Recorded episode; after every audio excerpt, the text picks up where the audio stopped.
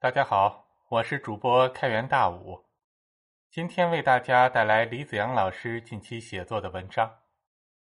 文章的题目是《给计划经济翻案》第五部分，在黑暗中探索。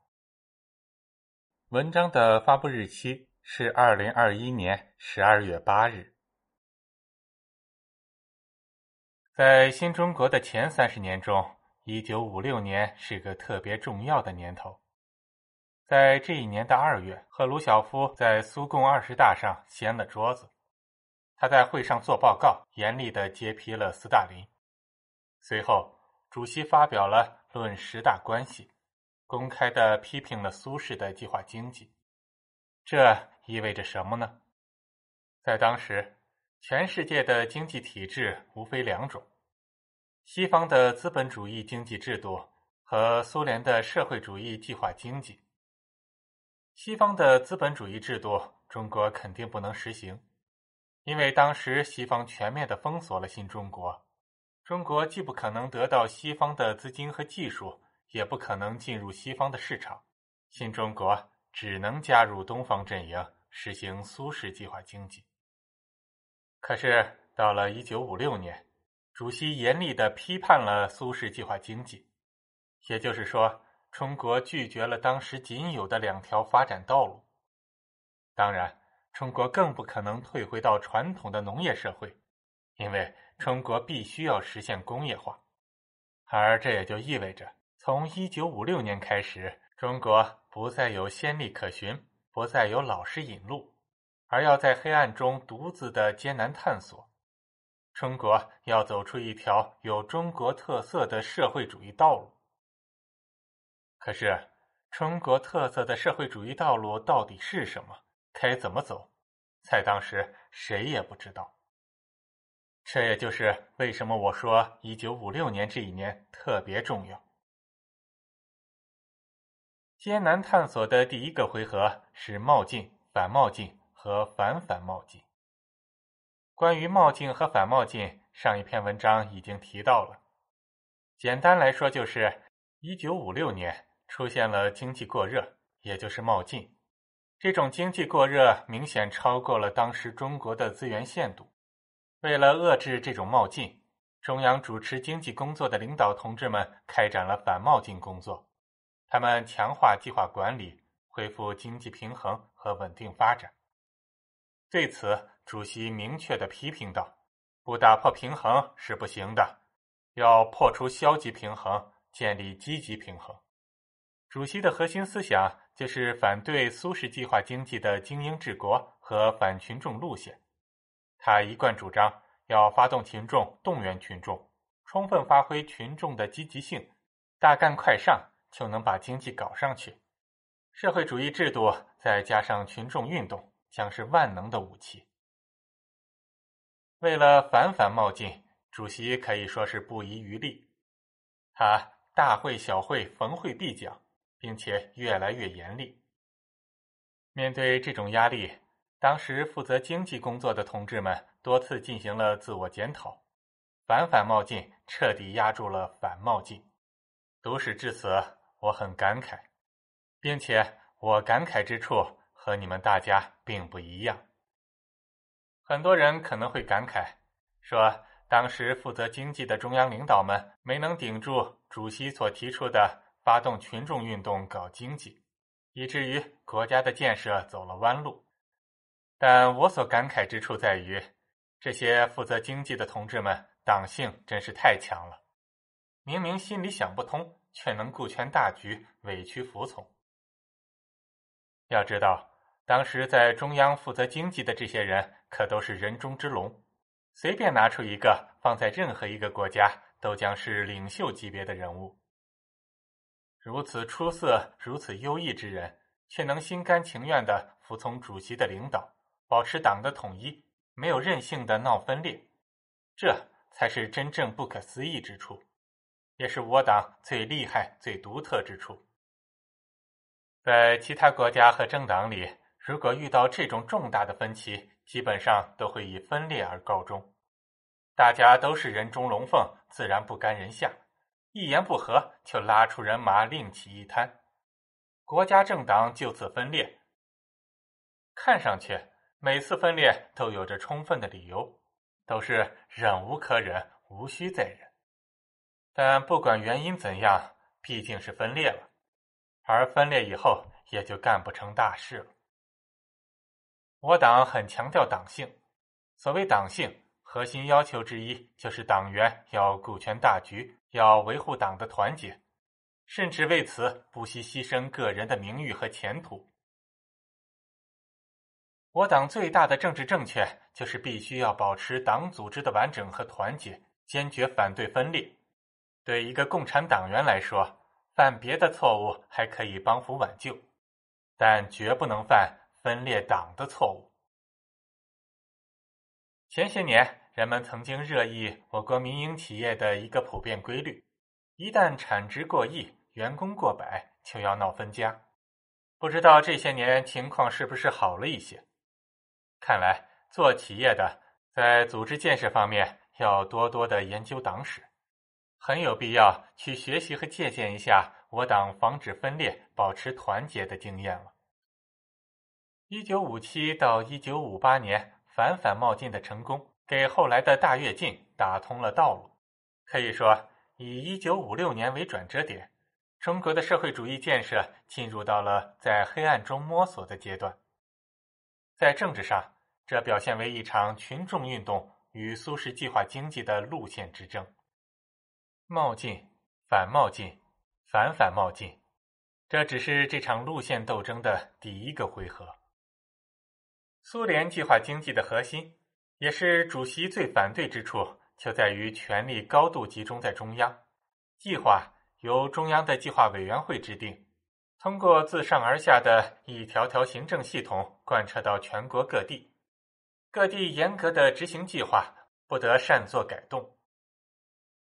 针对着苏式计划经济的一切权力归苏维埃，主席从一九五八年开始发动了大跃进运动，大量的权力。由中央下发到了地方。从一九五八年四月份开始，中央的直属企业被大量的下放给了地方。一九五七年，中央部委直属的企事业单位有九千三百多家，到一九五八年底只剩下一千二百家，百分之八十八的直属企业都被下放给了地方。在财政上增加了地方财力。扩大了地方财权，中央的财政从一五期间的百分之七十五大幅度下降到了百分之五十左右。在商业方面，国家在农村的商业、粮食等机构人员被下放到了人民公社。在物资分配上，减少了由纪委和国务院管理的物资种类，这些物资种类被转交给了各省的自治区管理，中央所管理的物资种类。从五百三十二种减少到了一百三十二种，减少了四分之三。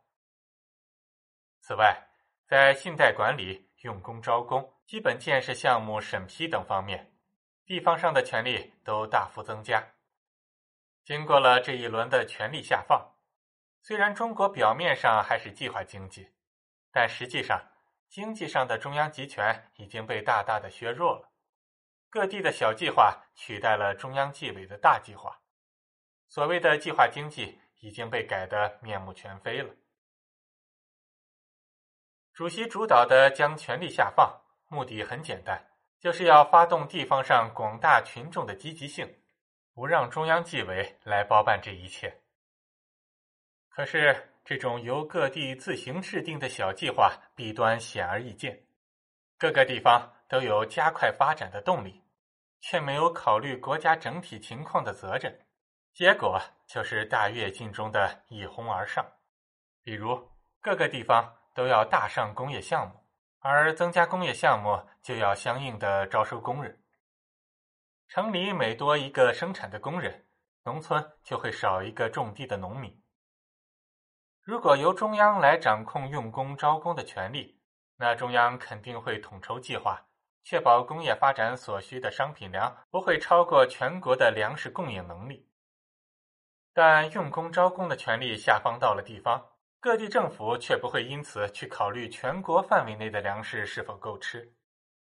产粮的大省会想，我们只要减少一部分调出本省的粮食，那就够了；而产粮不足的省份则想，本省的粮食不够吃，我们还可以去外省购买吗？大家想的都对，可大家都这么想，都这么干。结果就谁也不够吃了，所以一九五八年大跃进中，各地大量招工，吃商品粮的人数激增，全国范围内的粮食需求远远超过了粮食产量。这个矛盾直到后来大量疏散城市人口到农村才得以解决。大跃进以及后来的三年自然灾害，毫无疑问是有着重大的错误和曲折的。但在这里需要特别澄清的一点是，大跃进并不是中央集权和中央指挥的产物，而恰恰是中央放权、由各地自主的产物。这二者之间的区别是本质性的。时间来到了一九五九年、一九六零年，河南的信阳地区出现了严重的饥荒现象，这就是著名的信阳事件。一些领导干部先后来到信阳调查，他们亲眼见到了当地的严峻形势。情况反映到主席那里的当天，主席就立即召开了中央政治局常务委员会，十万火急的制定对策。他亲自的审阅和修改文件，随后中央就向各地发布紧急指示，反对各地的共产风，要求各地允许农民保留小块的自留地。要恢复农村集市等等，也就是说，对于地方上出现的严重饥荒，中央深感意外。在发现情况不对以后，主席立即就提出要大兴调查研究之风。一九六一年要成为调查研究之年。在当时，中央由于信息不足，对下面的情况缺乏掌握，而信息不足的原因就在于。大跃进运动并非通过中央计划部门自上而下进行部署，而是一场从下到上的群众运动。这场大饥荒造成的损失令人痛心，教训也是深刻的。你可以说中央不知情就是失职，但是那些说我党是在故意或者放任农民挨饿的说法绝非事实。中国共产党是靠着农民大力支持才夺取了政权，几代的共产党领导人都有着深深的农民情结。大跃进的初心是摆脱苏式计划经济带来的那种由中央规定一切、计划一切，群众只是被动服从者的模式，是试图充分调动和发挥基层人民群众的积极性，去建设社会主义强国的一种努力。地方上的积极性确实被激发了出来，但如前所述，集中了全国最优秀人才的计划委员会和国务院尚且不知道该如何管理好计划经济。当计划经济的权力下放到了省一级，对于该如何发展经济，地方政府就更是抓瞎了。计划经济的实施需要很高超的管理能力和知识水平。而当时地方政府和基层干部根本不具备这种水平，各地争相上报过高的计划指标，甚至达到了荒唐的地步。中央的计划部门被晾在了一边，同时从中央到地方都头脑发热，严重缺乏对整体全局的考虑。不客气地说，对于大跃进所造成的严重后果，头脑发热的地方政府。要承担很大的责任。他们先是上报了过高的指标，在中央根据这些指标制定了收购数量以后，这些地方又无法完成生产目标，他们只好竭泽而渔，在农村进行了过度的征收，从而造成了基层农村的悲剧。而在一九六零年初，主席发出了纠正左的错误的指示之后，很多地方的反应。竟然是拒不执行。直到一九六零年五月，浙江省还在坚持早到双千斤的跃进式指标。柯庆施在后来的检讨中也说道，在主席和中央纠正高指标的错误时，我们又制定出了比较高的增产计划。地方上缺乏实行计划经济的经验，中央对地方的实际情况了解不足，再加上从上到下的头脑发热，这三者合在一起，就造成了大跃进运动中巨大的损失。如果计划仍然由中央制定，那么即使经济发展速度有问题，也绝不会捅出三年自然灾害那样的大篓子。以中国之大，即使有天灾，但东方不亮西方亮，只要有几个省份的收成正常，那么全国人民或许吃的不好，却也不至于挨饿。那些严重后果的产生，最主要的原因不在于生产。而在于调度和指挥。对此，中央当然有着不可推卸的责任。可是，由于大量的权力已经被下放到了地方，中央一方面缺乏信息，另一方面调控的手段和力度也十分有限。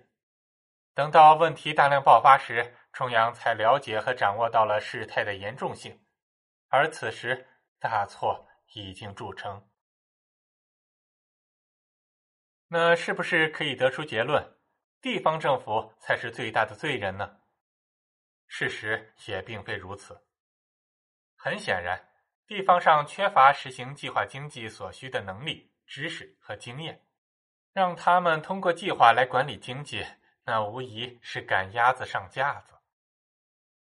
而各地的种种荒唐之举，其中肯定有某些官员是为了自己的帽子和官位蛮干胡来的原因。但这并非主流，主流的原因就是头脑发热，再加上缺乏经济管理的经验。从打仗转变到了建设经济，这绝非易事。简单总结一下，就是像苏联那样把权力高度集中到中央的模式，被实践证明存在着诸多的弊端；但把权力下放到地方上的尝试，却又酿成了一场灾难。事实证明，直接套用大规模群众运动的方式来搞经济、搞建设是行不通的，真是令人左右为难啊！大家看到了吧？